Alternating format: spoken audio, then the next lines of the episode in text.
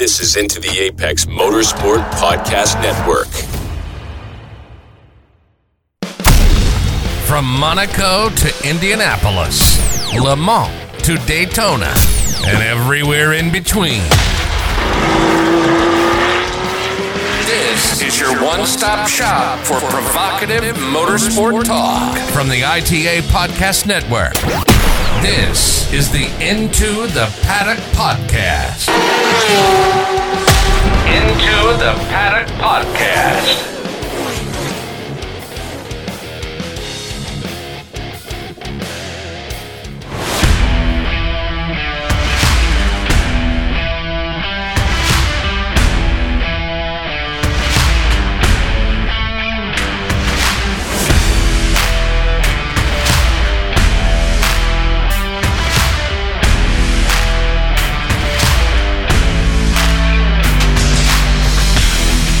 Hello, everyone, and welcome to this week's episode of the Into the Paddock podcast. My name is Jordan Groves, and I'm joined this week for a second week running by the man, the myth, the legend, Mr. John Javicki. Hello, John. Holy shit, two weeks in a row? Yeah, and this time I can see you.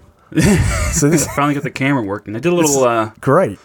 did a little, the old, pulled the old switcheroo, and I'm using a different computer, so you can see the, uh, the sim rig in the background and some more, uh, racing memorabilia.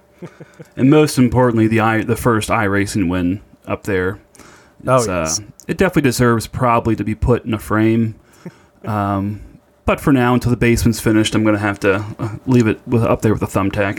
so, Yeah. Mine's not as cool. My first win, like you were saying, yours was in a BMW uh, GT3 at, at Donington. Mine was a, a Mazda MX5 race at the Roval. So Oh. it's like, uh, I don't think I want to frame that. Well, here was it as a rookie or was it? It was rookie, as- yeah. Okay, well, hey, that's you know, mine was not as a rookie. You know, I had to get to what C class to get that one, so you know, it might be a little bit more impressive than than my win, but uh, just the know. car isn't as cool. I, I'm, I'm probably like 15 seconds quicker than I was when I won that race now. Probably. Something stupid like that. Um, we'll talk about sim racing in the second half of the show, actually, because it wa- it was meant to be a quiet week. We were scrambling a little bit because there's no racing that we usually cover that, that's that's been on this past weekend. Um, so we have a discussion planned for the second half of the show about sim racing and motorsports. Um, but then the entire world of sports car racing decided to implode today, literally the day that we're recording this, the Monday. Yep. And it seems as though every IMSA team has announced someone somewhere, sometimes maybe more. Like it, it has been like trying to keep up with it all today. Prior to recording this show, has been a fucking mission. Like, Every five minutes, there was some team announcing their drivers or you know some change. Uh, I mean, it's it's been wild. It uh, for for sports car fans as such as myself. It's uh, it was very entertaining today. So, and then like I was telling you before, it the uh, the podcast gods knew that we had not light material, but not a whole lot of news, you know. And they're like, "Here you go, we'll dump it all on you." So, love getting it all dumped on. oh god, I'll stop there. yeah, yeah. Most series have like a silly season. I think IMSA has Yeah. proven it's got a silly day. Like this is it's ridiculous. So let, let's start working Mark our way through these. Um, November thirteenth. silly new day. silly silly day for the uh, for IMSA.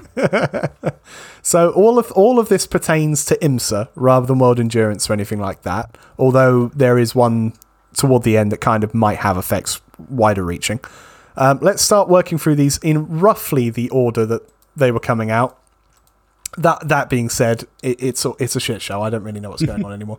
Firstly, we had uh, just after last week's show, it was confirmed that Wayne Taylor Racing, who are expanding to two cars in GTP next year, um, they already had their driver lineups confirmed for the full season. That would be um, in the 10 car, Filipe Albuquerque and Ricky Taylor, and in the 40, it would be Louis Delétraz and Jordan Taylor.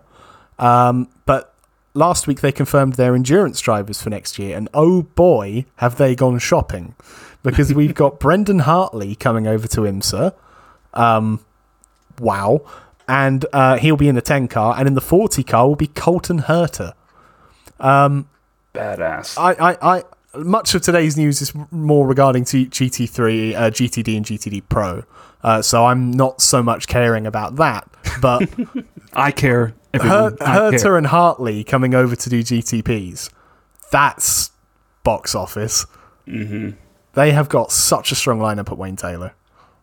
I think it, it's a what we're talking about today, and, and we'll get into more. Is just a testament to how well IMSA has done over the last couple of years to develop its product to become, you know, the pinnacle of sports car racing, if you want to say. I know there's some some whack diehards that will will argue that, but um, I mean, just the the look at all those drivers. You know, you've got you even have a WEC driver that wants to come over and uh, to IMSA, and you've got um, yeah, we'll announce some more later, but it's it's wild. I, I I'm I think I said it before. I was excited, super excited for the beginning of the season last year at this time, you know, with the new GTPs. But um, I think this year is probably going to be better, just with the um, the, the new drivers that'll be on on the uh, the docket and um, more cars. I just you know get the fucking LM, LMP threes out of here and uh, maybe we get some better racing. But uh, no, it's it's it's been a wild day and and um,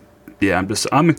I don't, know if you can tell, but I'm excited. So Yeah, I, I think we're damn right to be as well. As you say, like it, it's a testament to the growth, the sudden explosion of sports car racing and IMSA in, in in particular, that all of these big names want to come over. And and you know, whilst Herta and Hartley have had experience in IMSA before, Hartley raced uh, the Petit Le Mans last year and at Daytona this year, I think. And Herta's obviously been lurking around in various classes with Rahal BMWs for a while um, just the fact that they want to come over and do this, it's it's really really exciting. So yeah, we, don't know. Uh, that that's kind of really the only GTP announcement we've had today, other than uh, the uh, Cat, um, Chip Ganassi Racing have announced that the uh, zero one team will be unchanged, so that will remain Bourdais, Dixon, and Van der Zande. Um, we're still awaiting driver lineups from both Porsche Penske's, both BMWs, uh, the Proton Competition Porsche, and the Iron Lynx Lamborghini that I believe is only racing the endurance races this year. right. Uh, st- not not Daytona though, starting from Sebring. yeah, unfortunately, unfortunately, yeah.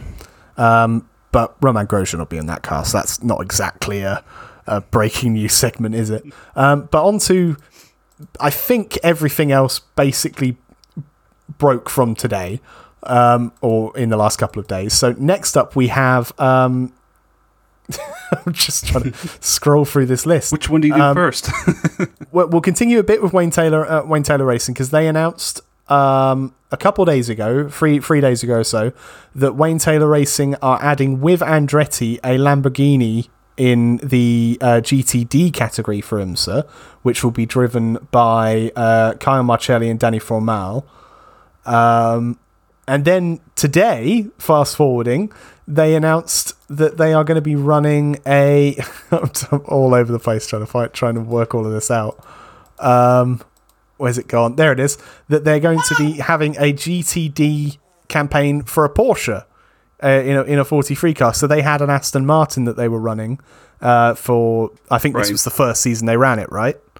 yeah, and I, I don't think it was a full season either. I just um, Yeah, I was gonna say, my memory of it was getting uh, it getting fucked up at uh, Laguna Seca. Oh, yeah, Um, got that was it, tangled yeah. up with that GTP, and then um, I don't really remember seeing it much after that. I know it. I know it was in a few races after that. Yes, but, because um, Jarrett Andretti was driving it when it got fucked correct, up, wasn't he? Yeah, correct. Yeah. yeah. Right by the uh, by the pit entry. Yeah, it was that was wild. it, was, was it was a big one. So they're going to be contesting the full season in the 43 car with Jarrett Andretti and Gabby Chaves. Um, and yeah, they're moving from Aston Martin over to Porsche. Uh, obviously, there's a, a couple of Porsches that are up for use now with uh, the likes of Pfaff moving away from them. Um, so yeah, that's cool. Um, so yeah, there'll be an Andretti Lamborghini with Wayne Taylor and an Andretti standalone with Porsche. Meanwhile, in the GTD class, they run an Acura. Mm-hmm. Are they? Yeah. Are they Thanosing the manufacturers at the moment, aren't they? Like Formula One, they've got GM. right. They're, they're just like, all right, we'll we'll try one of each, and then uh, maybe we'll make a decision after that. It, But, it's uh, like um, an iRacing team trying to pick every single car to make sure one of them is the um, is the uh, the meta car. That's right. I might be guilty of doing that on Oh, time everyone to is. time. Everyone is. I, I just cut the shit and just uh, drive the single class cars so that I don't have to pick a different manufacturer. Um, so there was that. Next, we've got uh, let's do Corvette because you're here. Um, Cor- Corvette announced um, that Dani Juncadella, Earl Bamber, Charlie Eastwood, and Nico Varrone will be um, part of the group that races across both IMSA and World Endurance, or both in some cases. Um, and I believe they also made another announcement today. Um, this is ridiculous. Uh, yes, so uh, AWA, who are running the Corvette, um, they're also going to be running Lars Kern, uh, Orey Fidani, and Matt Bell as well. So all of those drivers are going to be in some kind of configuration in their two cars. Uh, they unveiled the livery today, didn't they? For the for the Uh, Corvettes. so Pratt and Miller unveiled their the, Pratt the Miller, GTD Miller. Pro, and drumroll please. It was yellow. oh wow! Shit. well, if It's- it ain't it's- broke, Well, yeah, I mean, it's very, very similar. Um, we were talking about it this morning on the Discord. It's you know, very similar to what they ran last year. Um, biggest difference being obviously it's their GT3 car, the uh, Z06 GT3R. Um, so the, I think physically the biggest difference I've noticed from the GTLM, GTD, Frankenstein they had for the last couple of years um, is the the front hood scoop. Um, I think for aerodynamic purposes, they, they made some changes there, but I, I think it, you know it looks again to the to the naked eye. You have to look really close to see the differences. Um, but um, you know, the, another main difference is they now have some more sponsorships on the car. Um, but besides that, it's yellow. So I think you know, I think uh, f- fans will like it because they're so u- they they want to have that yellow Corvette out there. They're the you know quote unquote factory team, right? So they're gonna have the you know probably the biggest relationship with Corvette racing, um, and it's it's only I think it only makes sense just to kind of follow in that path. So. Um, but as I was also saying, with all these other teams, you've got um, AWA, um, over here, also in IMSA, you've got uh, TF Sport um, that used to run the Astons over in the WEC. They're now switching to the Corvette. Um, and then there's one more. Oh, D- DXDT Racing for the GT uh, Fanatec GT World Challenge America will also be running some Corvettes in SRO. So um, I'm, I'm really excited to see all their different liveries. You know, you it, like Grant. I just talked about how I like the yellow and how that's you know tradition, but um, I think it's going to be cool to see these other three teams and what kind of livery they put up and um, you know what kind of designs do, do they uh, do they do and um, you know it, it's it, as a Corvette racing fan that I've been over the past several years. Um, it's a big change, and so um, it, it's I, not only am I excited about the the growth in IMSA, but I'm I'm just super excited that now that I can see you know more than one Corvette on the track at once, and even at the same event, um, in pro and and, and am across the pond. Um, you know, we do you do have one in SRO, and I think the hopes are. I want to say that that's the last team they're going to add for this year, but um, I think the hopes are next year to add some more. Because I, I, I want to say they were they at the Spa 24 this year. I can't remember. I thought I read that. I could be wrong. Um, you can tell me if I'm wrong. Whoever listens to this. Um, but that would be cool to see a, a Corvette racing at Spa in the 24. Um, so it's uh, big changes, and I'm going to stop saying excited. I'm enthused. you can start the excited count if you want to play a drinking game. Um, but no, it's um, it, it's a, a a wild year and, and um, for for sports car racing, especially if you're a Corvette fan. Yeah, and it's like they, as you said, we've been so used to there being so little of them.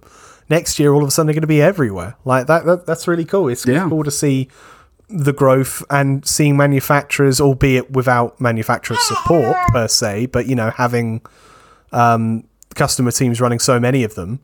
Uh, that, that's great. And and another thing that, that strikes me with this announcement in particular, and it's going to be a theme that continues on, is how many drivers have switched allegiances from, from manufacturers that they've been tied to for a long time. Like Right. you look at Charlie Eastwood and Earl Bamber, for example. They they've been Porsche heavy for a, a while. Bamber, I think, switched over a, a recent, more recent, uh, uh, earlier. He's with Cadillac. Yeah. Um, so Right, he, so- you know, that that's a long term relationship with those two. And then Dani Juncadella has obviously been with Mercedes for a couple of years now. He's switching over to Corvette. and he was a, a mainstay with Mercedes as well. I mean, he, Hmm. he's like one of their premier drivers. So, Yeah. um, you know, we'll talk a little bit more about another one of their drivers. But um, and, and an apology in advance. You know, I am a father, so I do have a young child down here with me. We've had some. It's been a wild couple weeks here at the Javicki household. So, we've had uh, uh, appendixes uh, get inflamed, and then an appendix has been removed, and not from me, from my wife. So we're doing our best here. so Uh, so she, she's Back just, racing. We, we've already asked her before on the podcast a couple questions. I can't remember what about. I think it was about Max Verstappen. yeah, that's so right. that's she's right. just being vocal. She she loves Corvette. Like She like, does. Oh, she loves like Corvette. father like daughter. it's funny because her being she she'll be uh, six months here in, in two days, um, and it's funny. So I'll put racing on. So I've I've put whether it be NASCAR or um, I think she's even watched a couple IMSA races with me. Um, you know whether she is now a, a racing fan, I don't know, or whether she just she likes seeing all the different colored cars go across the screen. Maybe that's what it's for. what, what, what she's more You interested in, but um, you know she's she's watching it, so I'm trying to indoctrinate her young to to be a fan of, of racing. So we'll see how it goes. well, and as you said last week, you never know. We could get her on the F1 Academy grid in a few years. That's right. Yeah. Maybe she's the uh, class of 2045 Iron Dames driver. There you go. You know, so we'll see. yeah. Um, well, let's let's see what she thinks about this next one because it's one of the only announcements uh, today that is an unchanged lineup. There's there's one or two. Um, Sullivan Lexus announced uh, a couple of days ago that they will be retaining Ben Barnicoat and Jack Hawksworth uh, for next season to defend their GTD Pro Championships. Um, and I will be interested to see how they get along with ju- just because of the sheer number more of cars that are going to be in mm-hmm. GTD Pro next year. How, how many cars did full time GTD Pro last year? Uh, like seven? I think they started with seven. I've got the poster I'm looking at over here from Daytona, and I think at the by the mid to end, end of the season there was like five outside of the endurance races, but there was usually f- like five racing in every every race. So again, there she is. Uh, but again, you know, I'm, I'm I mean I'm just shocked you put the you put them in the. Uh, in the show rundown, I thought for sure he would have just tossed them to the side. J- so, just but, because uh, I don't like them doesn't mean we can't talk about them. It's, it's Right, like how right. JD hates the Nordschleifer and therefore thinks it's bad. like that, it's not the true. same thing. So um, they did win, right? Yeah. Um and and yeah, so they're going to go from like 5 cars doing the full season to at the moment there's 13 might not be the full season, but there's 13 cars in GTD Pro um currently on the Wikipedia page with all the entries. So yeah, whilst whilst some of them might not do the full season, that's a huge expansion. So suddenly they're going to have so much more competition.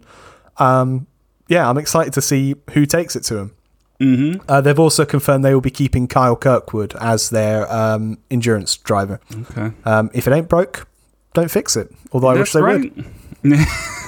Um, just got rid of just you want them to get rid of one guy, you might root for him, but uh yeah, we'll see. we don't, we don't have to say his name. No, no, no. Um, still, the, still the old car. Uh, they they they haven't um, upgraded to the new Lexus just yet. Are we expecting that next uh, 25?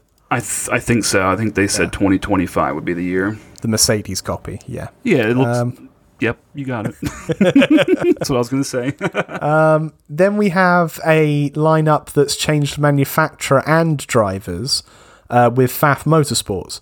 Um, obviously, we've spoken a couple of weeks ago about how they're switching from Porsche to McLaren, which is huge news and is going to take a long time for me to be able to process, especially if they don't make it plaid. right, Um, right. What? What? Do, I don't think we have. We've had you on the show. What do you reckon? Is it? Is it going to stay plaid or is it going to?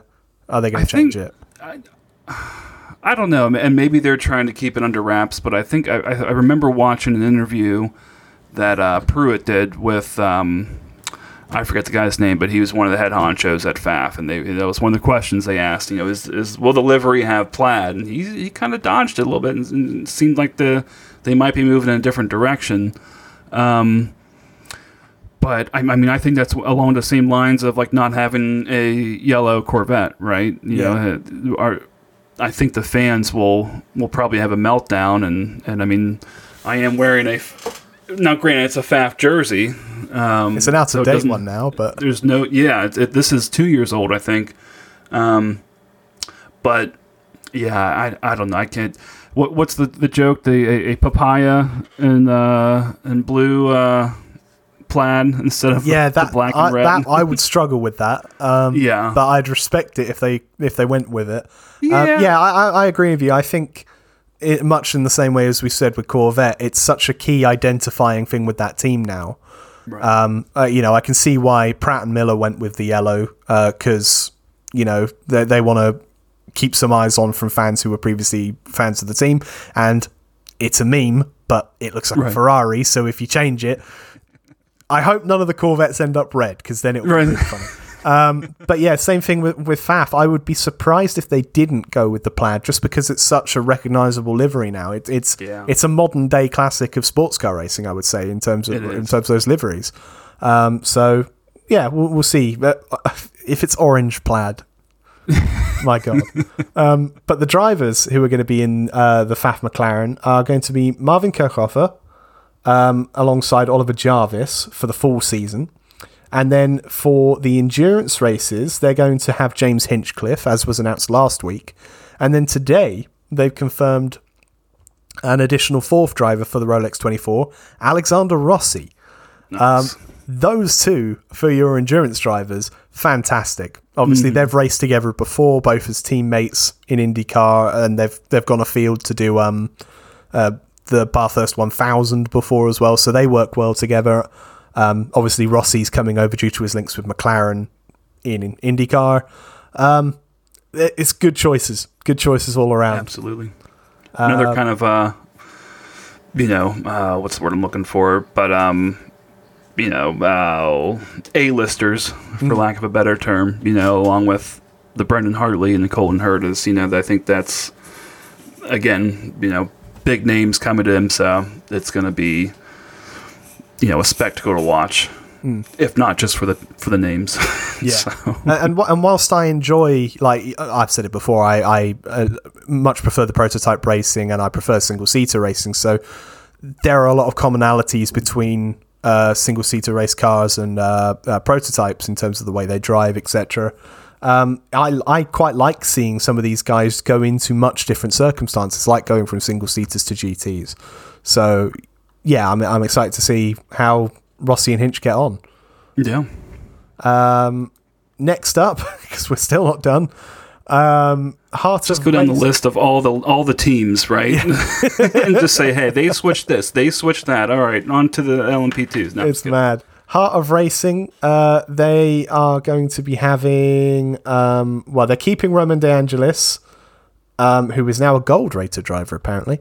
Uh, but they're also going to be uh, welcoming in Mario Farnbacher and um, uh, Zach Robichon uh, into their team alongside. So, so right. So they're going to have the 23, which will be uh, Farnbacher, Gunn, and Riberas, and then the 27, which will be DeAngelis Sorensen and um, someone else. It- Robichon. it- yeah, Robichon.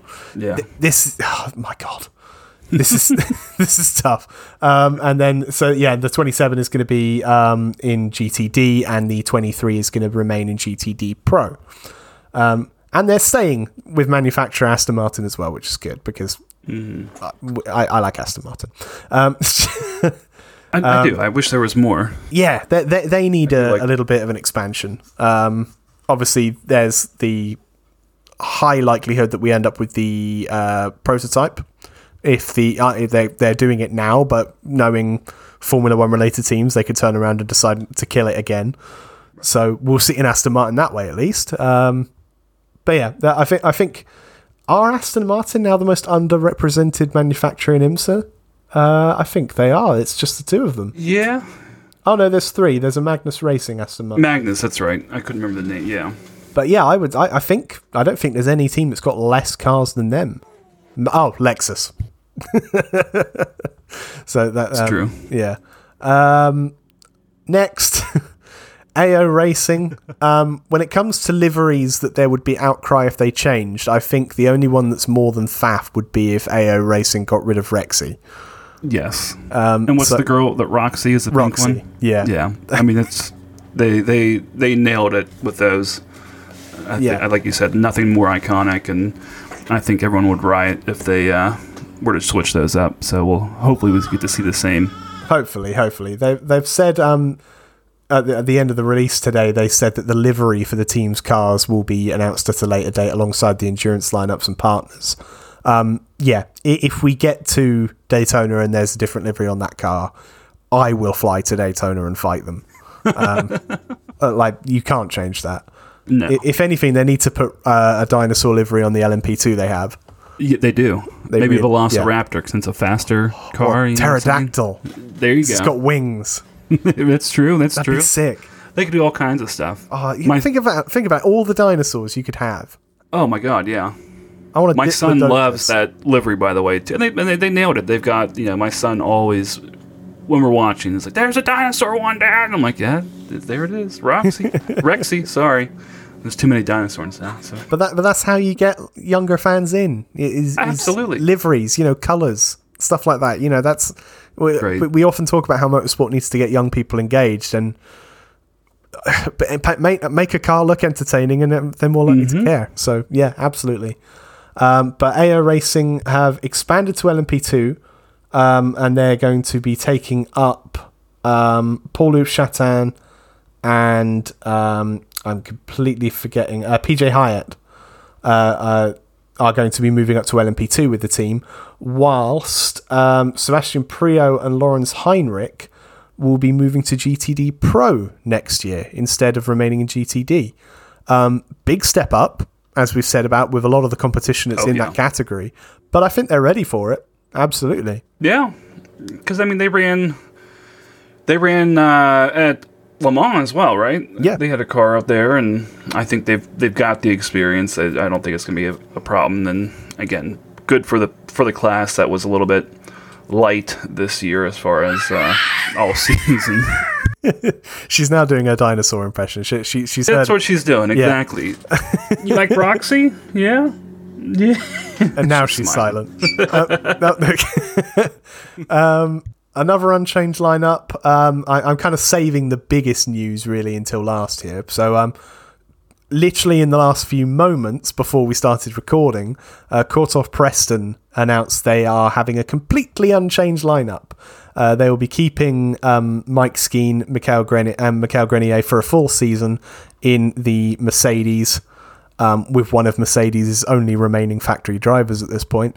Um, yeah, and, and they'll be joined by Kenton Koch in the uh, uh, endurance rounds. So good for them. Speaking of the uh, sim racing tie-in, I wonder if that opens a door for uh, Morad at all. With That's a good point. Yeah, Guys, you know the the big names are leaving. Maybe we'll see. I, he I I don't think he's announced anything yet, but um, No, I I can so. only assume that there's got to be an opening for him now somewhere on some team. If Yeah. it's not, you know, an IMSA, you know the. Because I, I know that he's um, he did the he, he was driving for an SRO team. It's, uh, the, the name is is uh, escaping me right now, and obviously he was with um, um, there it goes again. It's gone. I've got the hat behind me. Uh, Winward. There it is. Winward. Yeah, Winward. But um, it, but in the GT4, right? So yeah. we'll see. Uh, then we've got Iron Lynx slash Iron Dames. Uh, they've confirmed today that they're going to have a three car field for Daytona, um, with likelihood li- likelihood being a scale back to uh, two cars for the rest of the season. Um, in the Iron Lynx number 60, so far they've announced Matteo Cressoni and Claudio uh. Um, I don't believe they have yet confirmed their endurance driver. Um, no, it doesn't look like they have. Um, meanwhile, the Iron Dames car will be uh, Sarah Bovy, Rahel Frey, and Michelle Gatting with their fourth driver as yet unconfirmed. I wonder if they're waiting to hear what Doriane uh, Pin is doing. Um, Right. Obviously, she's been racing LMP2 this year in uh, uh, WEC, but has done a lot of racing in IMSA as well in GT classes. If uh, obviously with LMP2 going away from WEC but staying in IMSA, there's a chance that Doriane gets picked up by an LMP2 team in IMSA. But if not, I'm sure she'll end up in the uh, Iron Dames Lamborghini from next year. Yes. Um, So that's cool. Cool to see three cars from the Iron Lynx stable. And then we come to, I think this, for now, of course, this is all likely to change. The day's not over. No, the day's not over. Plus, we actually get this has all come out the day before the Daytona entry list Right. is published. So, obviously, we're recording this on a Monday, so we're not going to be able to talk about that. Make sure you head over to our social media channel at Into the Paddock on Twitter. Um, to we'll, we'll we'll post it there if you want to catch up with anything else that's been added. But the last big bit of sports car driver related news that I wanted to talk about today is, is something that we kind of knew already um, after his announcement a couple days, a couple weeks ago uh, regarding Akkodis. Uh, but Raffaele Marciello has confirmed today that he is departing not just his team, but Mercedes. Um, we, we mentioned several times about drivers changing their allegiances, um, some of them long standing. I don't think you get as long a standing of a relationship right now as Raffaele Marciello and Mercedes. That's that's a huge like he's not going anywhere. He's going to still be racing. So whoever gets him has won. Yeah. yeah, I mean, over the last, like you said, last couple of years, you think of Mercedes, AMG on their sports car side. You think of okay, Raffaele. You know, he's their the their their star. He's their Verstappen per se of uh, their their program. Um, yeah, I mean, losing him and and, and Dani and um, you know, it's uh, I think we were kind of speculating. I mean, I mean with the and, and we, we've been touching on this, you know, for a while now. With the emergence of the GTP class and the LMD, um, LMDH or LMD, all of them, you know them, GTP, LMDH, the works, the fast ones, right? um, you know, with Mercedes not having a car, um, they may lose some more drivers. You know, depending because there's what there there's grumblings about McLaren, and um, we know basically um, Aston confirmed it. I, I wouldn't be surprised if some of their top names don't leave within the next couple of years to go to one of these programs. Um, so we'll see. We'll see if Mercedes looks at this and says we're fine. You know, we're we're still not doing it, or if they look at some of their departures and say, you know, we need to get in on this as well, or we're going to lose uh, lose all of our star drivers. But um, no, that was a that's a big one, and and like you said, whoever he goes to, you got an instant star. You know, you've got a, an instant chance at a championship. And he could end up anywhere. Like he could stay in GT racing, he could move up to prototypes. I think if he were to move up to prototypes, I imagine it would be straight up to LMDH. Yeah. I, I, I don't think a driver of his notoriety. I, I, like if it was a case of race in LMP2 or don't at all, I, I'm sure he would. But his whole thing is global racing, um, and World Endurance doesn't have LMP2s anymore. So um, I, I, I don't know. I, I feel like yeah, he's either going to stay in GT racing or he's going to move to prototypes. I, I, I, I, I can't even bet on where he's going to end up at the moment, but I would love to see him in LMDH. Um, it, it, it would be cool if he stayed in GT3s, but I would love to see a driver of his caliber who has become so notorious in the sports car racing world over the last six years he's been with Mercedes s- to see what he could do in a prototype. I, I'm sure he would kick the absolute ass out of most people. Absolutely. I thought someone, and I could be imagining this. Someone mentioned the BMW. Yeah, Um, that seems to be the strongest one uh, right now. It was rumored, I believe, in September uh, from uh, John Dagys for Sports Car. Uh, that uh, Sports Car 365 that there was Yeah. pote- I think it was the same time they were confirming about these talks with Vettel uh, racing alongside Button and Kubica. Yes. Um, that they they seem to suggest at the time that Marciello was linked with WRT w, um, in the GTP, so that would be cool. Um, I'd be down for that, and obviously they haven't Yeah. confirmed any of their lineups for IMSA either yet. So, and that Right. would be a chance for him to race as as a manufacturer that's going to be in WEC next year as well. He could do both, Mm-hmm. or a hybrid of the of the two. So, we'll we'll just have to wait and see. Knowing our luck, he'll announce it tomorrow. right. Um, so, so that's just the we'll way see him on the is. Daytona 24 lineup, you know. Uh, yeah. Oh, well. But uh, yeah, his final race for Mercedes is going to be Macau this weekend uh, as a part of the uh, big sports car race they have there. Um, he, have you seen he's got a, a new crash helmet design to commemorate his years with Mercedes? It looks really cool. I have not. I'll It- look that up. Yeah, look at it. It's it's it's it slaps. It really does. Um, just while, whilst we mentioned Macau, um, next on next week's show, obviously we're going to be talking about the shit show that is Vegas. Um, so you got that to look forward to next week. But we're also going to be talking about the Macau Grand Prix. Um, don't want to spend too much time on this because we'll be talking about it more next week. But I know a lot of people out there don't necessarily watch Macau or, or know that much about it. But it's one of the most historic race weekends, well, in particular street race weekends that there is on the motorsport calendar. And you've got a little bit of everything. They they've been racing the last weekend with some of the smaller series. That some Toyota GT86s have gone round. Uh, Formula Four have raced there, but this coming weekend is uh, the big weekend with the the GT3 races, the World Touring cars are there, motorbikes race there, which is just insane, and then you've got the the main event, which is the Grand Prix for uh, featuring Formula Three machinery. Um, I believe that race is going to be happening. The main the main Macau Grand Prix Formula Three race is going to be on about the same time the Vegas Grand Prix is on. So if you're watching Vegas and it's inevitable shit show that it's going to be, and you would like to watch some proper racing, um, I believe you're going to be able to watch Macau on the FIA YouTube channel for free. So if you're awake at that time, maybe consider it. And we'll be talking about that and anything that happened at Macau on next week's show. Um, couple of other bits. So I think we're done with sports cars now. Um, unless we start the second half and check Twitter and Raffaele Marciello's announced he's going to Red Bull next year to, to partner Max Verstappen. I did just check out that helmet, and you are absolutely correct. It slaps. I can't It- wait it for somebody to uh, make it for us to use in iRacing. so I'm sure it'll be uh, any day now. Yeah.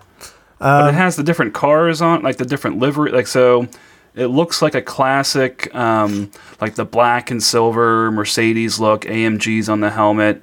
Um, but then he does have a like a small image of I'm assuming his championship or race winning cars. So it has that.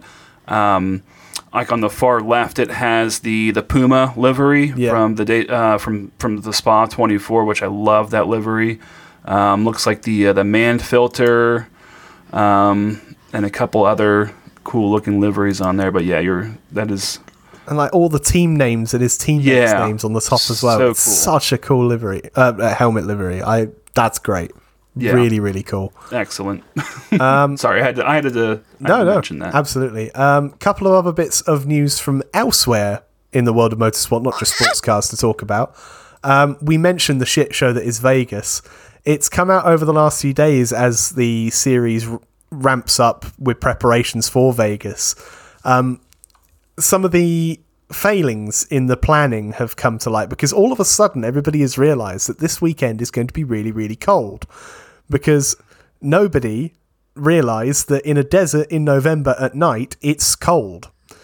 Chief amongst which, Ross Brawn, who is obviously part of, of uh, Liberty Media and for, um, part of Formula One and brokered this deal in part to go and race in Vegas, he admitted that they hadn't considered that Vegas gets very cold uh, initially.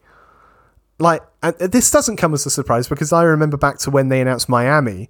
When they were originally planning the Miami Grand Prix, they wanted that in September, which is Florida's hurricane season. yeah, Like, they just don't.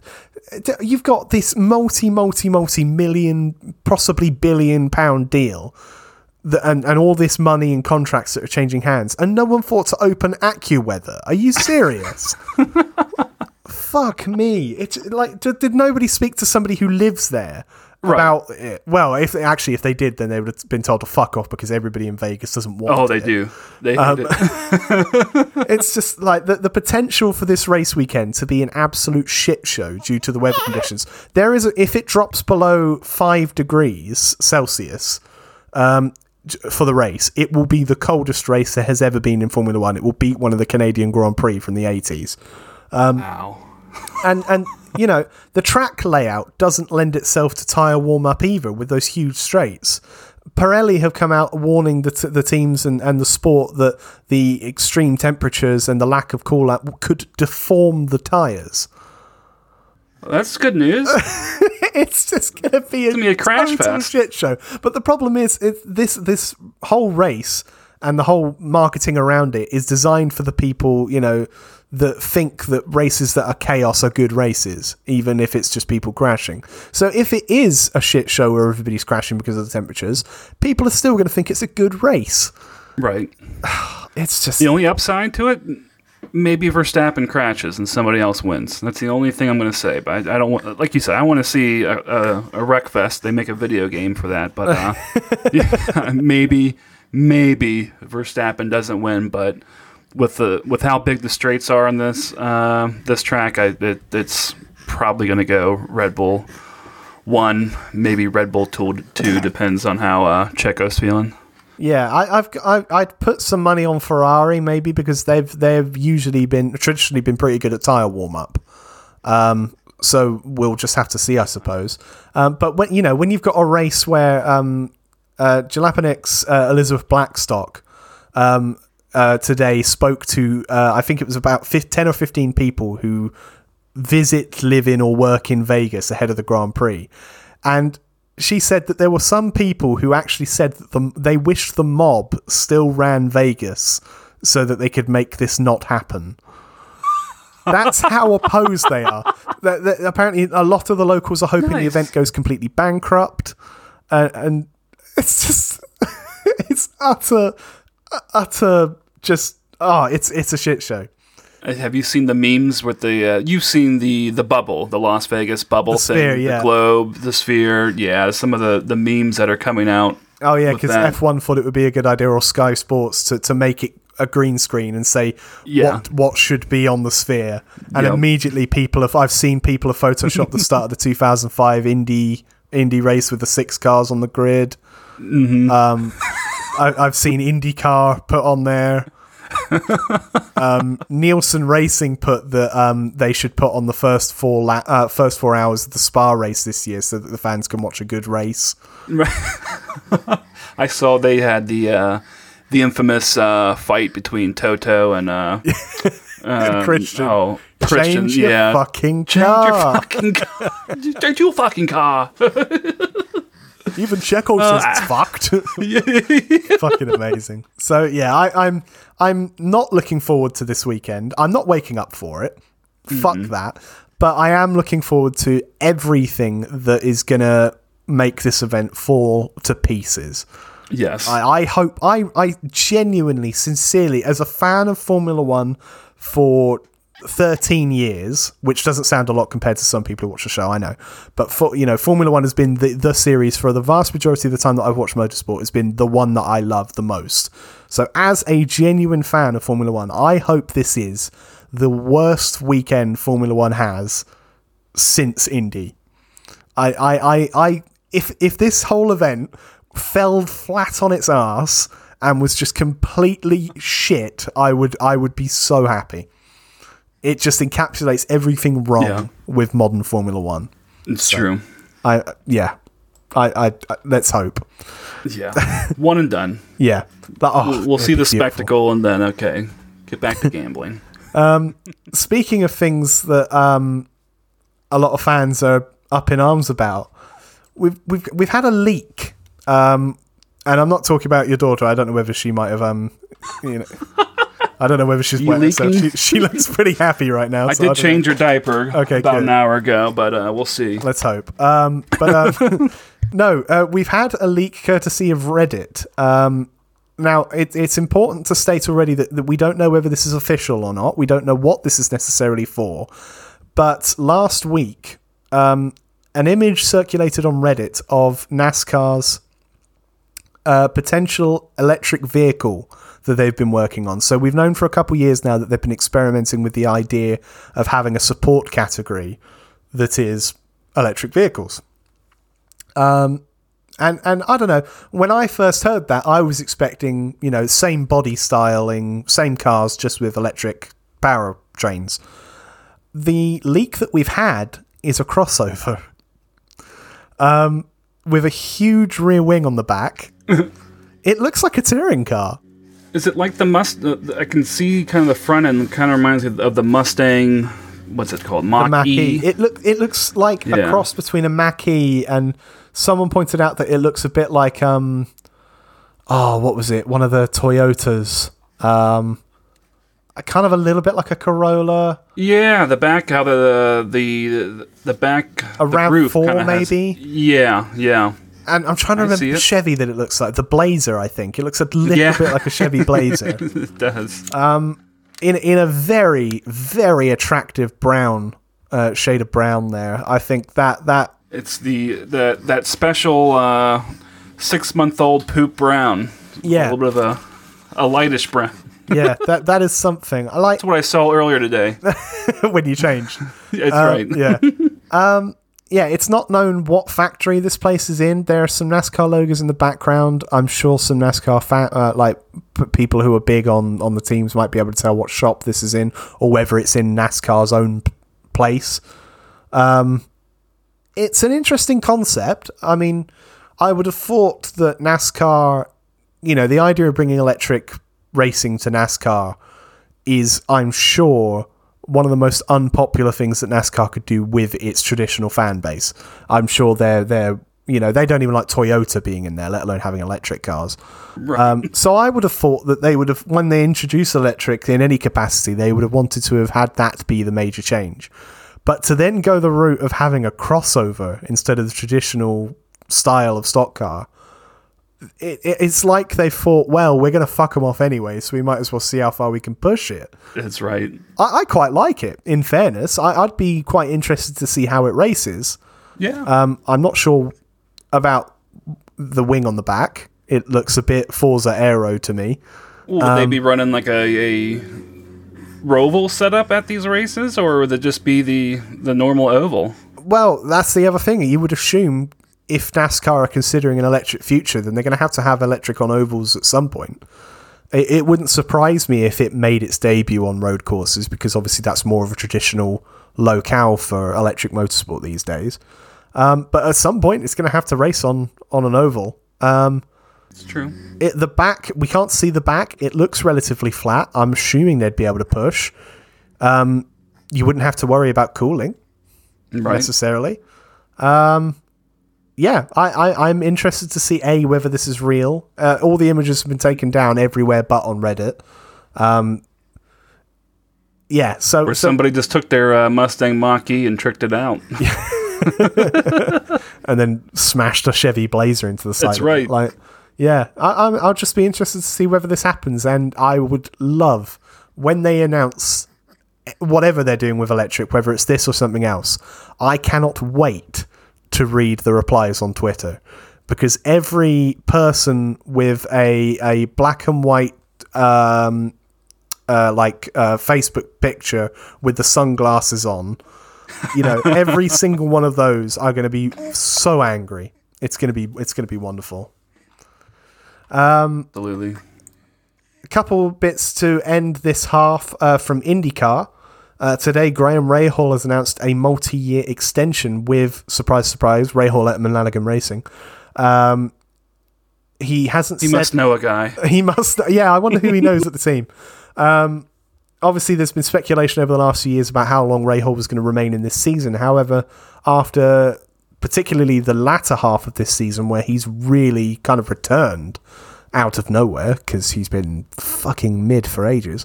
Um, he, he's he's really improved, and it doesn't surprise me that he's. It surprises me that he's done a multi-year.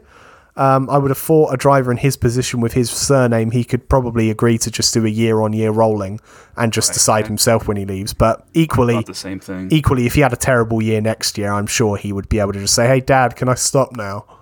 Like, I, I'm sure it wouldn't be that difficult. But um, yeah, good for him. Um, Absolutely. And I hope that the um, sort of re-emergence of Rahal Letterman Lanigan Racing continues. Obviously, they had a really difficult Indianapolis 500 where he failed to qualify.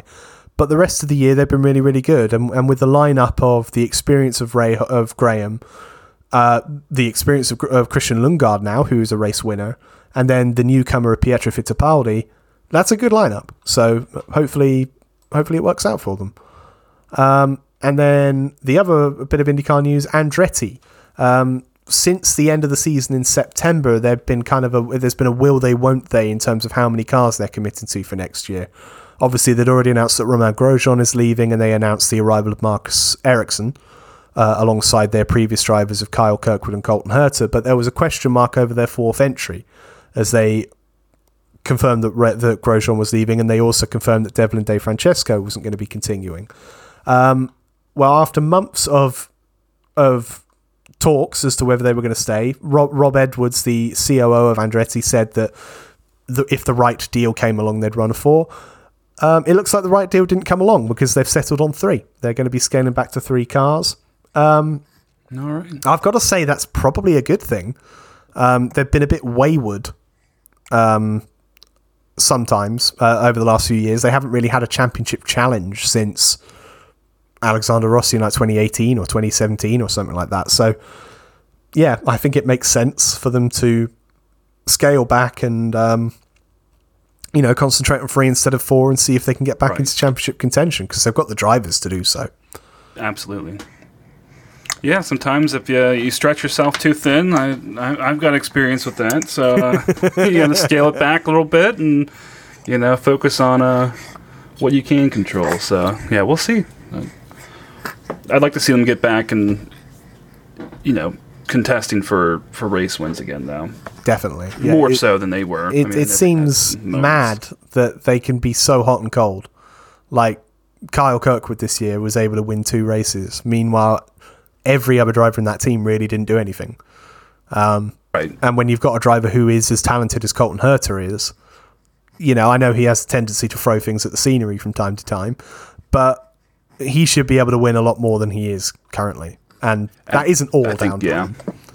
I think last year was a was definitely a letdown for him. But yeah, we will see how that goes. Um, Yeah. that almost does it for our first half ish of the show. Um, in the second half of the show, we're going to be talking about uh, a sim racing related discussion with, when it comes to motorsport. Um, but before we go off for our uh, break for the second half, I did want to mention some sad news from the world of racing that came out over the weekend um, relating to the off-road racing world and Extreme E. We've, we've spoken about Extreme E a couple of times on the show. We kind of stopped Right. talking about it because it's been a bit all over the place. um, but it, I, f- I felt important to mention um, Kyle LeDuc. Um, Kyle, who I believe was a seven-time uh, champion in Pro 4 truck racing, um, and has also competed in events like Extreme E with Chip Ganassi Racing. He helped them to their first win uh, um, in Sardinia last year, I believe. Um, it was announced back in uh, June, I believe, that he was going to be stepping away from racing as he had been diagnosed with um, with cancer.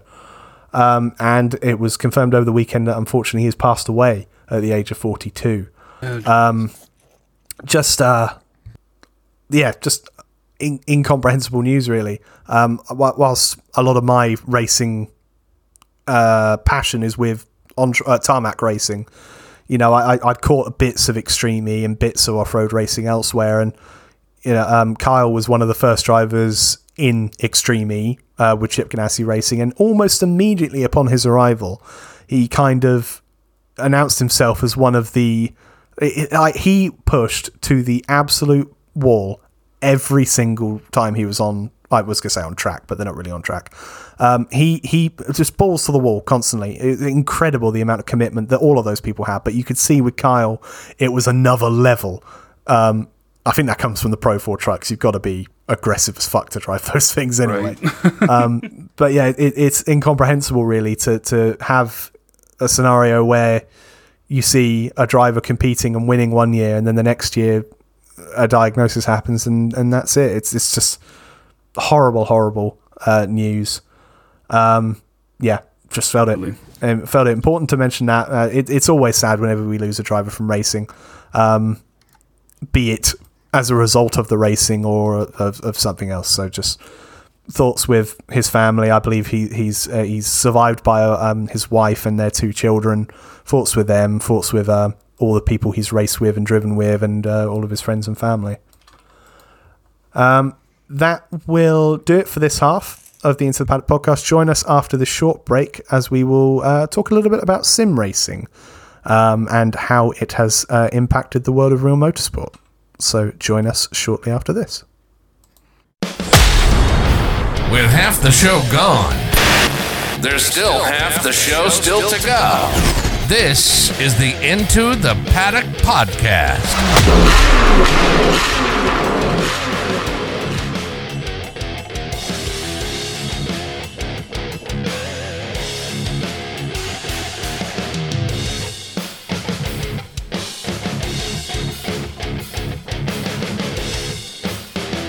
This is the Into the Apex Motorsport Podcast Network. Go into the weekend with the Into the Apex podcast, reliably producing sim racing and iRacing banter for over three years. Tyler, Bradley, Patrick, and Rob come together each week to hang out, and everyone's invited. Coming out of the Motorsport weekend, there's the Into the Paddock podcast, where Jordan, Greg, and John will dig deep into all the real motorsport happenings from pretty much every series out there. There are no cold takes on ITP. It's all on the Into the Apex Motorsport Podcast Network. We're here for you every week, and we're bringing the provocative motorsport talk. Into the Apex is excited to introduce a monthly subscription. For 99 cents a month, get regular exclusive audio and video content on the Into the Apex podcast feed presented by Spotify. Into the Apex After Dark, OnlyFans Into the Apex, InfoWars Into the Apex. We're not too sure what it's called just yet, but we do know that it's edgy, it's provocative. It's everything we do here at the Into the Apex Motorsport Podcast Network. To subscribe, go to intotheapex.com and hit the subscription button down below. This, this is Into the Apex Motorsport Podcast, Podcast Network. Network.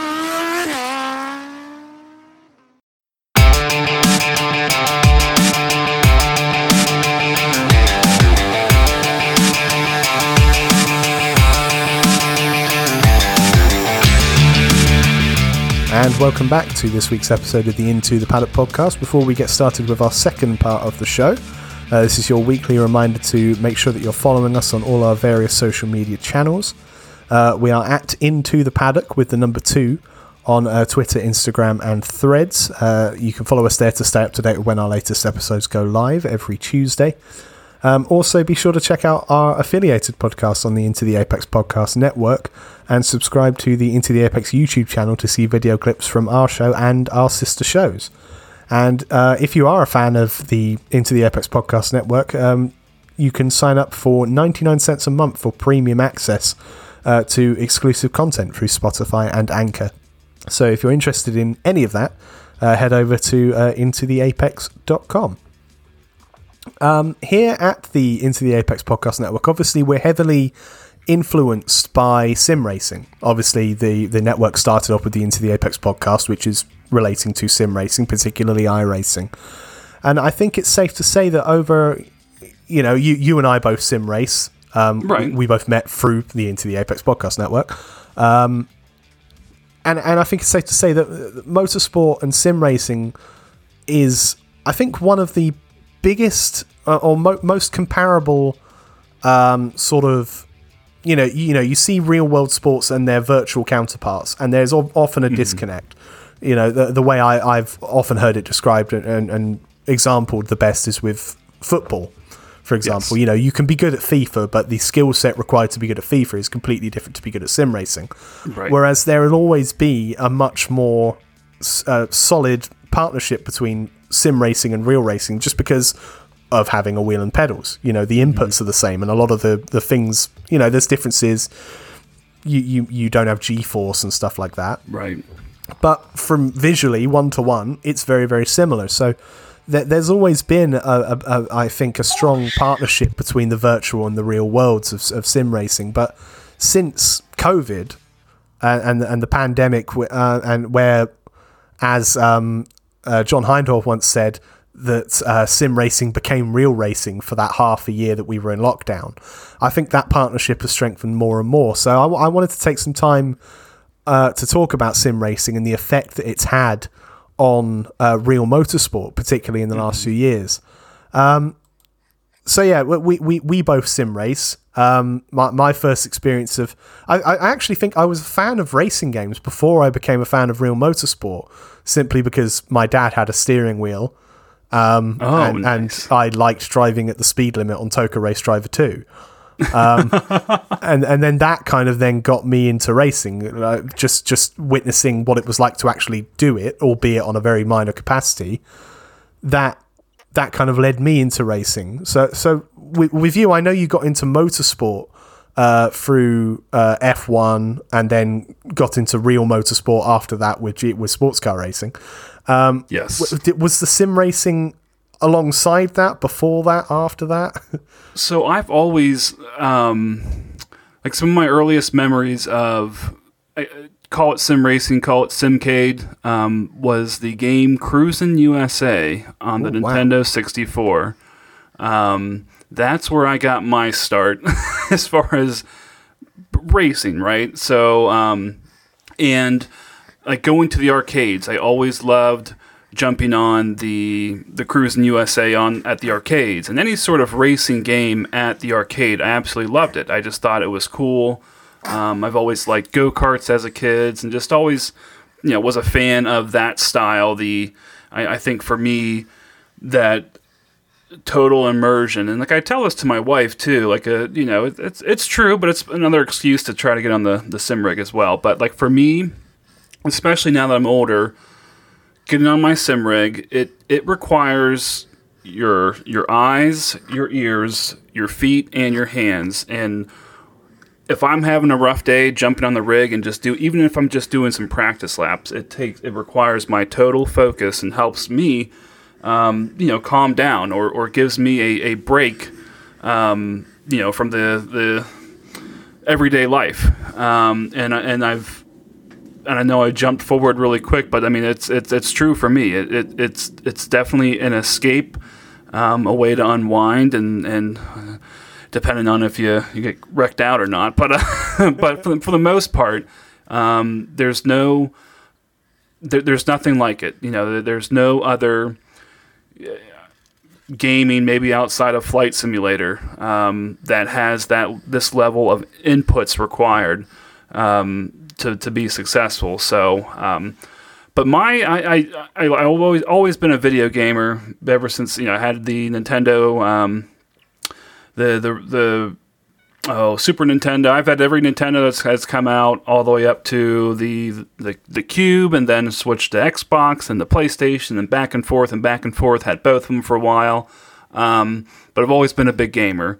Um, but it, it's it's funny. Like I've I've watched racing before. Like I you know you watch you watch Formula One or you watch like some NASCAR races, and um, it wasn't until I I was I was shopping for a car and so I was watching these YouTubers that were basically reviewing cars and the one YouTube show that popped up it's it's called The Everyday Driver and they have their own podcast um, and so I used to listen that was my my first kind of experience with podcasts too. That's, that's the first one that I really listened to. Um, they had one out twice a week.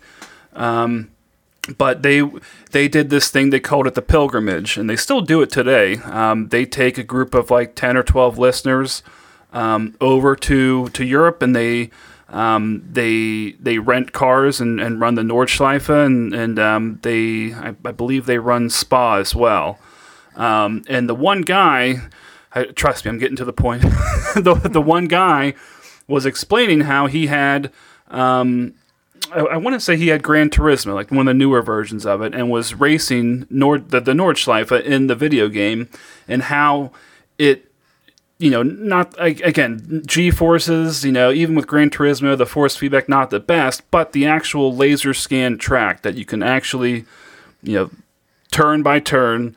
Um, you know, you can have that one to one. I guess sight line of what that track would look like if you're in the car, and I think there's something about that that just kind of sparked my interest. Um, so that led to me buying a um, just a uh, Thrustmaster. I think it's the one, the Xbox package that came with pedals and a wheel. And um, and so the first game I bought was Project Cars 2. Um, and I, I, it's a shame what they did to Project Cars 3, but Oh yeah. we could do a whole other podcast on that. But it was such an immersive g- game. Maybe not so much the physics wise, but um, you know, it, it had you know real cars all the way from the. Pardon me for that, but uh, all the way from like a, a Renault Clio, all the way up to a, a Corvette GTLM, um, and and so it was kind of like both for me. Like uh, I got into racing because I, I was doing more um, sim racing, and I think I was doing more sim racing because I started watching racing. Um, and um, for me, what what basically got me hooked was on Father's Day. Um, was it 2018 when my son was born? Um, I watched, I think 18 hours of it, maybe 19, because my son was he was younger than her now. And I just a- absolutely became infatuated with it. You know, the fact that these guys were run 24 hours in a car, a, a race, uh, you know, not even just, just running 24 hours, but you're racing other vehicles and then there's other classes. And um, it just absolutely exploded from there. And and uh, now you can see behind me, I've got the Corvette race. I mean, I've got this this big sim rig with the triple monitors now. I mean, I've, I'm I'm fully, I was gonna say fully engorged, which I am, but I'm fully fully committed to to sim racing now. Um, and it's it's it's just wild. But I think, um, you know that that was I guess the the short story of of, of how John got into sim racing and, and racing in general. So But, But, we, uh, we see it a lot nowadays with so many people are gamers. I, th- I think I, I- I read an article the other day that said that there's a, an estimated like uh, 3 billion video game players in the world. wow, Uh, and it's expected to be up by 0.3 billion by next year or something like that. wow, uh, and with, with so many people being fans of it, and, and obviously the demographic sways toward younger. Um, and then and then you look at it on the flip side, where a lot of racing series in the last few years have been talking about how they need to try and get more people interested. Um, you know, Formula One's boom because of Drive to Survive aside, a lot of racing has witnessed downturns in in viewership. NASCAR, for example, this season their viewership was well down, and a lot of people don't really understand why. Um, so when it comes because to motorsport games couldn't couldn't deliver for them. Fuck, that's it. it's because it's it's completely because of Twenty One Ignition. Um, but yeah, so it, it, it logic dictates then. You know, uh, a lot of motorsport fans are older. A lot of gamers are younger, stereotypically. Uh, so you have seen a conscious effort from a lot of racing series to get into the gaming realm to, to try and encaps- and try try and capture this younger audience because at the end of the day if you've got an older audience for something they're going to die at some point spoiler alert we're not immortal yet uh, god forbid we ever do become so. Um, so yeah you've you've seen a conscious effort from a lot of racing um, organizations to try and break into the world of racing over the last 10 years specifically. You know we've had a, we get you know racing games have been around for a lot longer. Um, but you know it's it's really exploded. And then when you consider as i mentioned a couple minutes ago w- after covid sim racing seemed to really explode. iRacing uh, doubled uh, over doubled their membership in that time. And that's a really expensive form of sim racing. So god only knows the amount of people that took up gaming in, in more affordable ways and consoles etc so it, it goes two ways. Obviously, we see a lot of. Uh, th- there's been a lot of chat over the last year, in particular, when it comes to series having dedicated games. Um, you mentioned NASCAR uh, with motorsport games and the 21 Ignition. You know, NASCAR traditionally have been very good at, at gaming integration. Uh, the games like Dirt to Daytona and, and some of the earlier EA NASCAR titles are still really revered, as is uh, NASCAR uh, 2003. right. But then obviously you've seen in the last couple of years that's kind of tapered away with their exclusivity deal with motorsport games and NASCAR have been very frustrated outwardly sometimes with their lack of representation in, in racing. Um, which is mad to me considering they're the best at it because yeah whilst they haven't got a dedicated console game at the moment or one that works their representation within NASCAR and the esports scene they have with with the uh, Coca-Cola iRacing series is, I would say, It's huge. class leading, Yeah. um, e- even above Formula One. So I, I think the fact that they are frustrated when they are so well represented shows how important they view video games as a market for getting new fans in right. And, and you know we were just talking about how uh, like our love for sim racing and motorsport kind of came around at the same time. It was hand in hand. And i would Mm-hmm. say i'm a lot more of a motorsport fan nowadays because of sim racing. Because Oh, you can because you can relate to it. Yeah. you can you can try you can get even a small percentage of the feeling of what it must be like to drive cars. Right. and that gives you I mean- a deeper understanding and appreciation my big thing is like I know, for example, like the the last race for the IMSA seasons at Petit Le Mans. So, um, you know, not only is there a special event in iRacing that that lines up within that, was it a week before? Um, and iRacing is really good at doing that. Is uh, is having that special event that mimics the exact race that's going to happen. Um, you know, within that same week. Um, and even if there's not a special event, you know, I, I like if I'm watching a race, I, I I will pick out that track in iRacing and I will run it. And, and and like you said, it's like you know I can, especially when they go to like the in-car cameras. I'm like, holy shit! That like, I mean, that's what that's the view I get when I'm when I'm racing, and there's no you know, you, you can't put on like an in-car helmet cam or an in, in helmet cam for football, right? I mean, Yeah. you could, but uh, you know, you can't relate to that, right? Or No. be, or put on your VR headset and start running around your house. you, you might break some shit, but um, but no, I think that's what. Uh, um, and the fact that like a game with like iRacing or you know even Assetto Corsa, like those tracks are laser scanned. I mean, you're hitting slight bumps in that tarmac that is the same exact uh, thing as it is in real life if it hasn't been repaved yet or they need to update the track but um but no i don't think there's i, I, I just i don't think there's anything like it um in in the gaming world uh sim world sorry i don't know if that's the if i just cursed or uh with that word but um but i think we and we, and we saw I mean, how many times did NASCAR mention iRacing this year, especially with, with William Byron doing as well as he did and the shout outs that he gave? Um, who else? Um, Scotty, um, Scott McLaughlin Uh, said it a lot yeah, with, Scott the, with the multi-class preparation. yes, for um, was that Sebring? Uh, You know, Daytona it- or Sebring, yeah, one of the two. I think yeah, maybe and maybe even both. But um, you know, just it, it,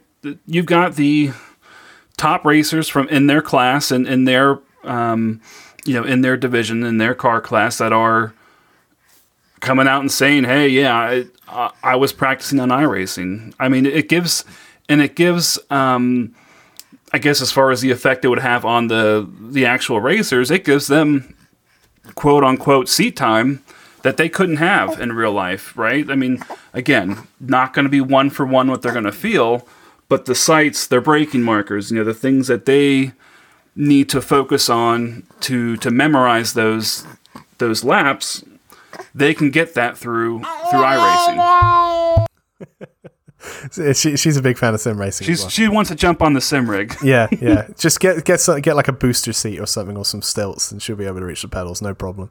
Um, no, yeah, I think it, it, you're absolutely right. It, I I think that it's it's it's that integration of, of of of seeing the real racing drivers give it, uh, you know, legitimize the medium, and and and constantly talking about how representative it is of real racing.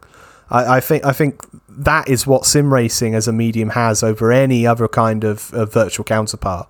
As, as I said at the beginning, is is how similar it is um, in, in so many different ways. Um, and yeah, and yeah, as, as we were saying with with NASCAR as one of the, I, I think NASCAR would be if I had to pick a series that does the integration of sim racing the best. I would say NASCAR once like developer problems aside, they've got the right idea because they've got for for new fans, for the younger fans that they want to bring into NASCAR, they want to have a console game, and once they have the iRacing game out, they'll finally have one that's good. Um, right. but then they're also catching the other end of the sim racing spectrum by having a simulation element within iRacing. I personally, I, have said this for so many years. That is the format that a lot of these series should be having. Um, Hundred um, percent. It, it's it's okay to have a game that does both. Formula One, uh, their their series of games. Whilst I'm annoyed that they come out every year because not enough changes for it to warrant spending sixty bucks. Um, it's like the FIFA. Yeah, but they they have a physics engine and and the level of assist that they have that you can turn on and off. It, it feels satisfying enough to play as a as a hardcore sim racer, but it's also very very accessible for new players. Right. Um, and particularly for Formula One, that's got a lot of new fans that aren't really knowledgeable about motorsport as a whole. Right. That's really important because you want you want those people to buy your game, and you don't want them to be completely out of their element because they don't know how to drive it. So, so th- they do a good job of doing both. But even Formula One, you know, whilst unofficially, they have got a more hardcore sim representation with the Mercedes being an iRacing, for example. Um, so you know they kind of have they, they kind of have a similar thing to NASCAR. On the opposite end of the spectrum, obviously we've seen sim racing explode and and, te- and series wanting to attract younger fans. We've seen in the last couple of years a number of other series trying to get into the world of, of sim racing and failing, uh, notably with motorsport games. Um, and I think when it comes to who does who who integrates sim racing the worst, for me it's got to be IndyCar. Um, yeah I was just going to mention that. Which is such a shame because they, a couple of years ago during COVID, they were in a really good position because they had representation through iRacing, which they had mm-hmm. been partners with for a while. They were able to put on the esports series, and the drivers were then able to give advice on where the series, where, where iRacing was lacking, which allegedly people behind the scenes weren't too fans, too much of a fan of how vocal they were against it in, in cases. Um, but nevertheless, you know, they had that representation on the hardcore sim, and then they were announcing that they were going to have a standalone game. So they could have been in a position where they had both bases covered, like NASCAR. Right. And then they decided to pull their representation from iRacing and, and make it so that whilst the cars remained, you couldn't drive on any of the official tracks in events. You didn't have the Indy 500 anymore, which is one of the biggest sim racing yep. events of the year so not only have they completely fluffed that partnership that was really really good, they then partnered with Motorsport Games, and it looks like that game any day now could probably be announced. It's it's already been postponed. Right. Uh, that development has has temporarily ceased. Um, it, it's not coming out. That game, we won't we no. won't see that game. F- fuck motorsport games. So, so now IndyCar have left themselves in a position where they've got no official representation in a game. They just need to tuck their tail and come back to iRacing. Yeah, and, or and, or go to a developer that's somewhat competent. Yeah, anybody else really. I mean, any literally anyone else in the sim racing yeah. world. Yeah. I mean, I know we've, I, I, know our sister show has talked about this, uh, you know, at nauseum. But, um, but yeah, just what a horrible, horrible move that they did, and um, you know, they're they're paying the price for it now because they, you know, probably won't have a game next year. It may be two years before they get a game. Um, you know, but I think NASCAR doing what they did hopefully is the kind of the guide for for IndyCar to come back. You know, or or yeah. at least maybe they maybe they allow Indy uh, NASCAR to do the the sim, you know, the hardcore sim side, and they have a different developer do their their actual game. But to be honest with you, I mean, the, the stuff that iRacing has been working on they've mentioned career mode as part of their their um, you know development updates. You know they they the fact that NASCAR just ch- chose them too. Uh, you know that gives me the confidence to say, well, you know. iRacing can put out a game that Absolutely. can have that kind of career mode single player aspect to it, and um, you know, I, I, I think anyone, anybody at this point that that looks at motorsport games and gives them a single nickel is is out of their mind. And I think you know we're seeing what the BTCC just departed. Yep. Um, NASCAR announced it not too long ago. And uh, my my daughter hates motorsport games, and she's sure damn right to do her. so. Like she, so um, yeah. I mean, I think um, you know, it, motorsport games was it has I think caused delays for all of us sim racers that you know uh, uh, we can never forgive them for. You know, they've probably put at least a two year delay on a lot of the series, the games that we games sims that we wanted to see. Um, apparently, they're going to have this Le Mans game coming out. Um, Yeah, I you know, press we'll- X to doubt on that. we'll see. Uh, we'll see if it's just a rebadged uh, rFactor two.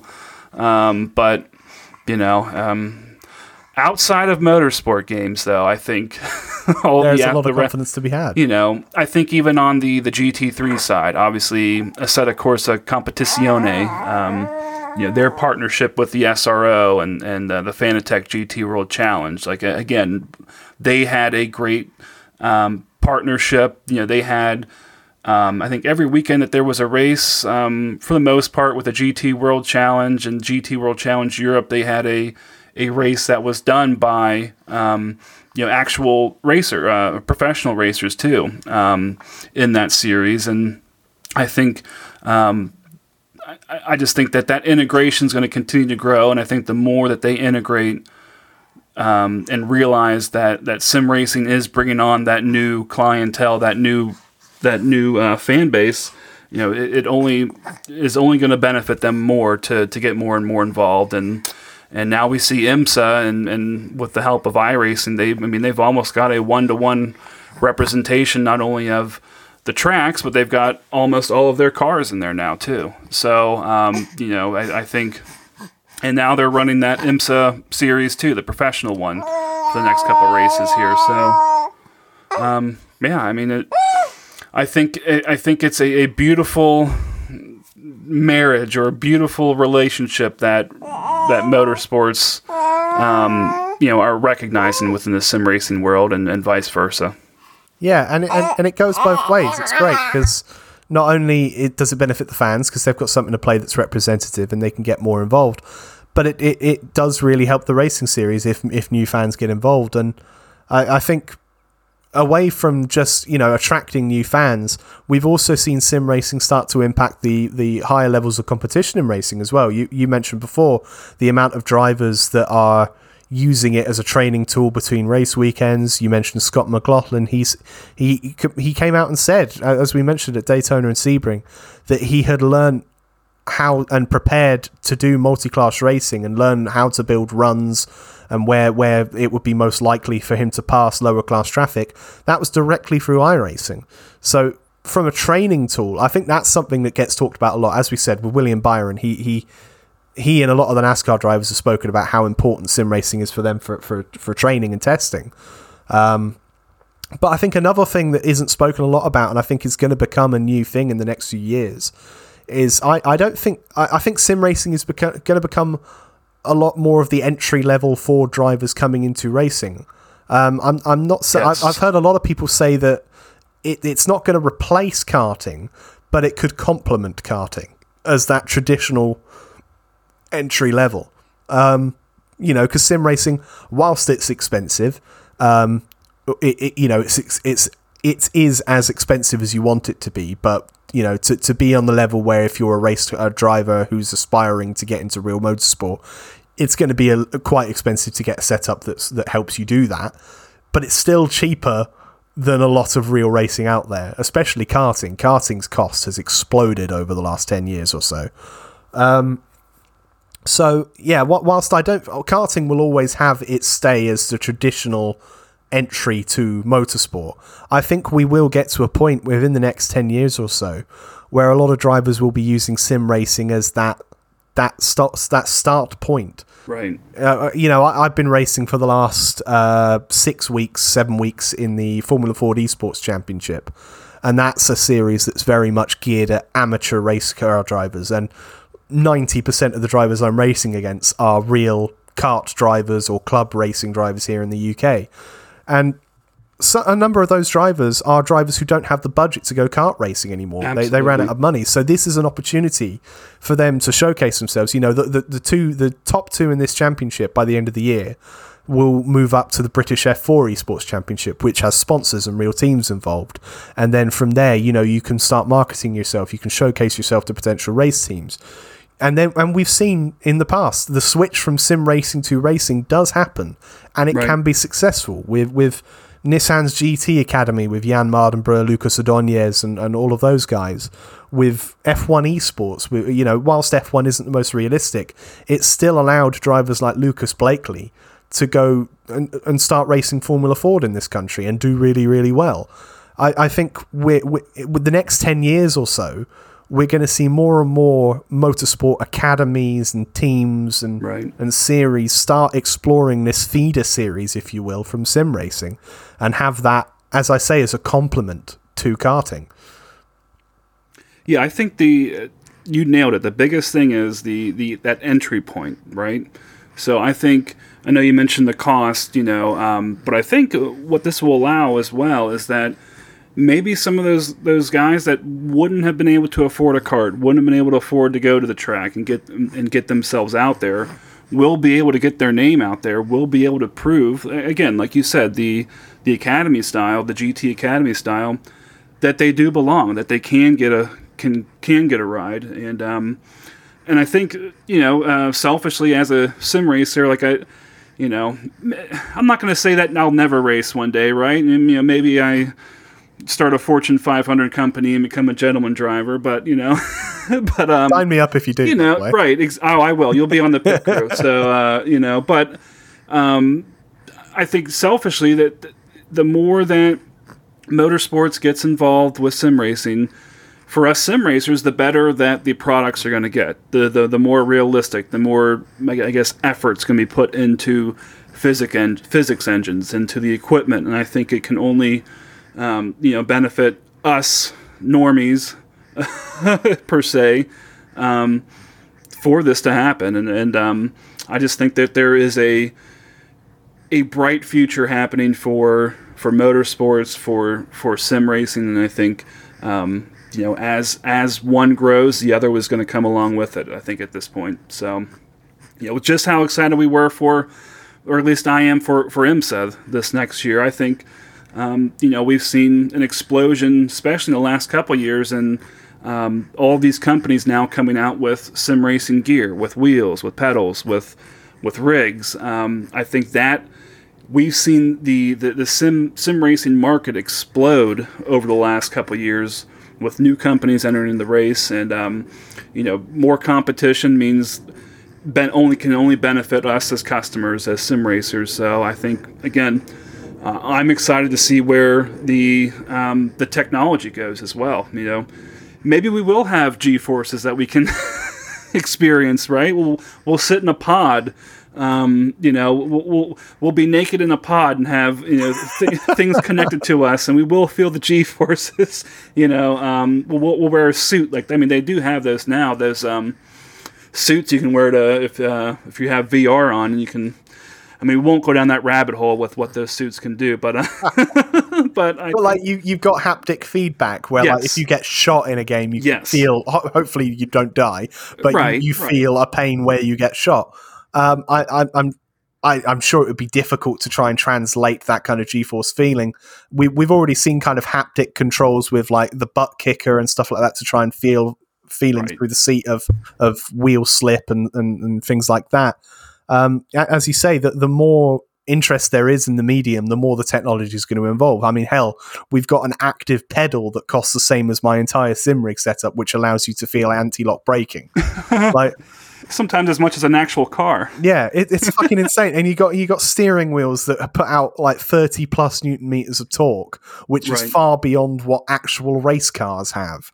You know, it, it's insane how much the technology has evolved, and that is purely because of how many people are involved and how how much people are taking it seriously from everyone from manufacturers to series to fans.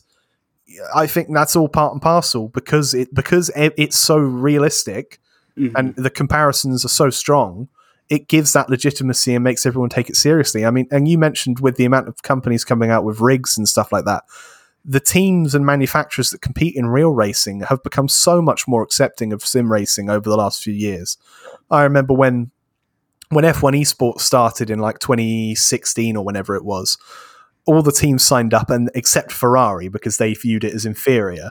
And then a couple of years later, they were winning the championship with David Tonizza. Um, and then the other example you've got, you know, for years and years on iRacing, there was the content was really out of date, particularly on the sports car side. You know, we didn't have a prototype for a long time. We were still using the HPD.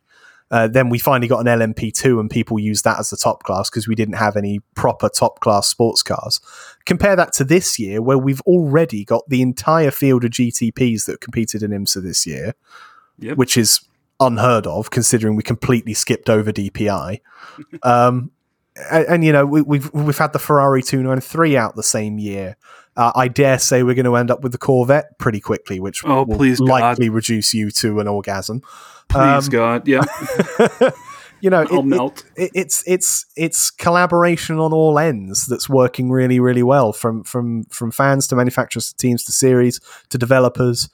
When it all works and motorsport games aren't involved, it's really really productive and it's excellent for everyone. So it, it's one of those rare situ- situations where everybody benefits from from sim racing being as good as it possibly can be and it's it's fantastic to see. It really is. And even and even then, you know, as I'm saying that uh, we get we might get to a point in a few years' time where it's the the new entry level for real motorsport. If nothing else, it allows people like us that don't go real racing. Uh, uh, you know, I, I would love to have, have gone real racing, but we just didn't have the money to do so. This is as close as I'm going to get.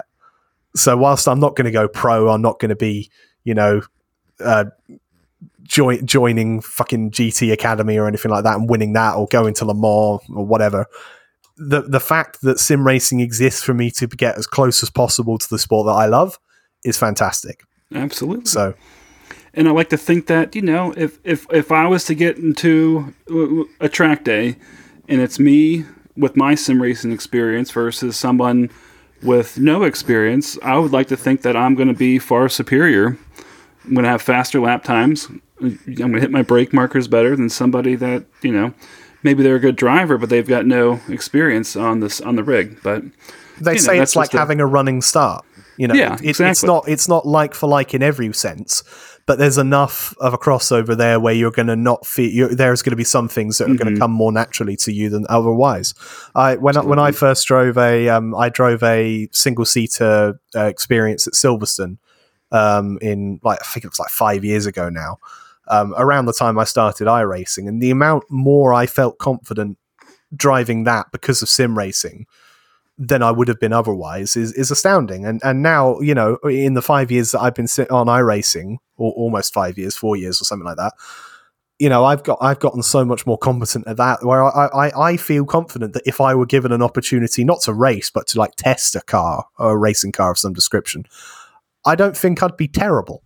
Obviously, I'd be lacking compared to the people who've been driving in real life since they were eight years old. But as you say, it's a running start. It's a, it's absolutely a running start that it gives you. 100%, 100%. It's beautiful. Yeah, We have the best hobby in the world. We'll we really do. We really do. It's so much better than meth. Yeah. Um, I, I haven't done meth, so I can't confirm nor deny. Me neither. Um, if you've tried meth, let us know. Yeah. Um, Is it comparable? if you're a sim racer that does meth, let us know what's better, meth or sim racing. Um, yeah, I, but but in, in all seriousness, if you're out there, I know we get a lot of listeners who are from the into the uh, Apex uh, network and obviously very into sim racing already. Um, let us know at into the paddock uh, on Twitter, Instagram, and Threads. Let us know in the into the Apex Discord uh, the Mad Sim Racing Discord, rather. Let, let us know what got you into sim racing, what you think about the increased uh, collaboration between the real world of racing and the virtual world of racing. Is it a good thing? Can it be bad? I think it certainly can be. You know, we've seen in the past, as soon as more business, as soon as something becomes more viable in terms of profit, people come around and only care about the profit. Motorsport games. So, so let us know what are the good and bad things about this such close integration of the sim racing world and, and the full metal racing world, as, as John Hindhoff was once called it. Um, but I think, yeah, that that will do for this week's episode of That'll the uh, Into the Paddock podcast. Uh, thank you all for listening. Thank you, John, for coming back again, and, and to um and and to your wonderful uh, co-host there. My co-host, yeah, she's getting uh, she's getting a little cranky, so we might need to go get some food here. That, that's fair. well, well, just you know, if if she's restless at all at the weekend, just know that if if she needs to go to sleep, just put on Vegas. Yeah, and um, that'll that'll that'll send her right. That'll out. that'll yep. I can tell her the the, the story. Like looks. Um, there, once upon a time, Verstappen got in a Red Bull at Vegas, and Verstappen won. The end. All right. Good night. and then she's already gone before you said. yep. Max. um, so yeah, join us on next week's episode of the Into the Paddock podcast, where we will be talking about Vegas, baby, as well as the Good Street race in Macau um, amongst other. Uh, I'm, I'm, sure we'll look at the Daytona entry list that uh, again yes. we we're, we're not going to quite get to see before this show gets out. Um, driver switches yeah. announcements. Uh, we'll also hopefully have Greg back on next week to talk us about talk to us about his adventures at the Race of Remembrance in Wales. Uh, I am desperately jealous that he's been able to go back to the single best part of this country. Um, hopefully, it won't be too long until we get you back on the show, John. Um, like I said, we're coming toward the end of the year, and we'll have our, our end of year uh, season ending show and yes. awards that we're going to be doing. I'll make that for sure, if not more. um, but yeah, thank you for coming back. Uh, where can we find you on uh, various social medias? You can find me at Meets. I'm just kidding. Uh, you can find me at Javik J E on Twitter, X. I'm never going to to saying that. And then you can find me on on the Insta, as the kids say nowadays um, at John Javicki. It's been an absolute pleasure. It's been a pleasure to have you back. Um, you can find me on uh, Twitter, Instagram, and threads at jgroves1996. And as I said at the start of the half, make sure you're following us at Into the Paddock with the number two on Instagram, Twitter, and threads as well. And uh, yeah, join the uh, Mad Sim Racing Discord as well if you want to uh, talk to us and uh, join any sim racing related discussion. And and tune into the Apex po- into the Apex podcast as well if you're a, huge fan of sim racing as we are, as as they will quite quite uh, well weekly talk about the world of iRacing and um, generally talk shit about motorsport games but that will do it for this week's episode of the Into the Paddock podcast. Enjoy uh, the Macau Grand Prix this weekend. Try and enjoy Vegas, albeit impossible. And we will see you on the next episode of the Into the Paddock podcast. Take care, everybody, and goodbye. Thank you for listening to Into the Paddock by the ITA Podcast Network. Join us next time for more provocative motorsport talk.